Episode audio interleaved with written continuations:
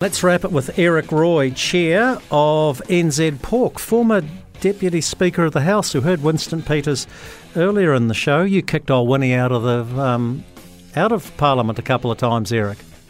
Oh, he wasn't unique in that respect. I uh, would have asked a few people to go and have a cup of coffee if they weren't uh, performing in the way which was the standing orders required. Well, if I was the Speaker of the House, the first person I would boot out would be the Speaker of the House. But let's talk let's talk about pigs. The poor old pig farmers are up against it.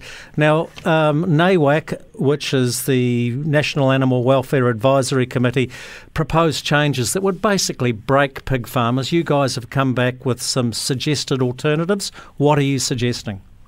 Well, firstly, well, that's a good point. We, we, we are not opposed to change, but we say we're quite clear that they have to be scientifically based and, and ones that will work.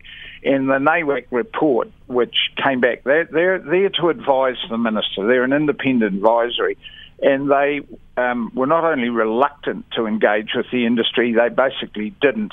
And they've come out with this report, which around reconfiguration of farrowing and spatial stuff on grower pens is uh, around just under three million dollars per economic unit of sow, of a pig farm that'll be required.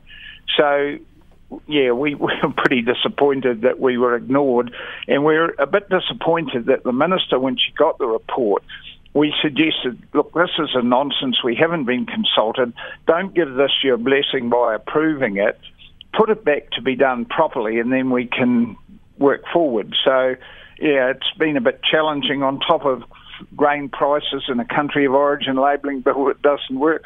I feel a bit like Fozzie in the New Zealand Rugby Board. I've been appointed by the government and now I find myself in some difficult discussions with them. Oh, but Fozzie might have some good news just around the corner. I hope the pig farmers do. The irony of all this, Eric, is, of course, uh, something like eighty-five percent of our bacon is imported, a whole lot of our pork's uh, imported. Our welfare standards are much higher than those nations that we import the stuff from.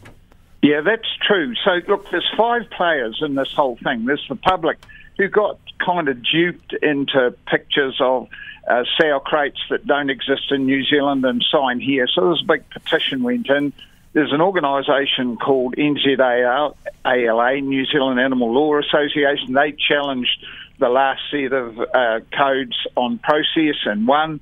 Um, we've got a, a minister and a government who are actually facing significant issues around Uh, cost of living. They've got an NAWAC report that's rubbish, and uh, and then you know there's just issue after issue sitting up here. It's the perfect storm for us. Well, New Zealand Pork believes that if the NAWAC proposals came to pass, it would cost you ten to twenty thousand dollars per sow, uh, per sow, um, S O W, equivalent to more than twenty years' profit. So basically, if If NAWAC goes through as proposed, that's the end of the New Zealand well, pork industry. Yeah, well, that's an understatement because the cost of building has gone up significantly since Sapere did that. Sapere did that report. Uh, who knows how long the feed grain crisis is going to exist? So profitability's gone out of the pig industry right now. And then the second thing is, um, can you get the building materials you need to do, let alone getting a consent and how long all that would take. So this is uh, this is a pretty serious challenge for the industry. Well, Eric, the good news is um, Fletchers are making a fortune, uh, even if you can't get anything built at the moment. Always good to chat, my friend. Safe travels. Cool.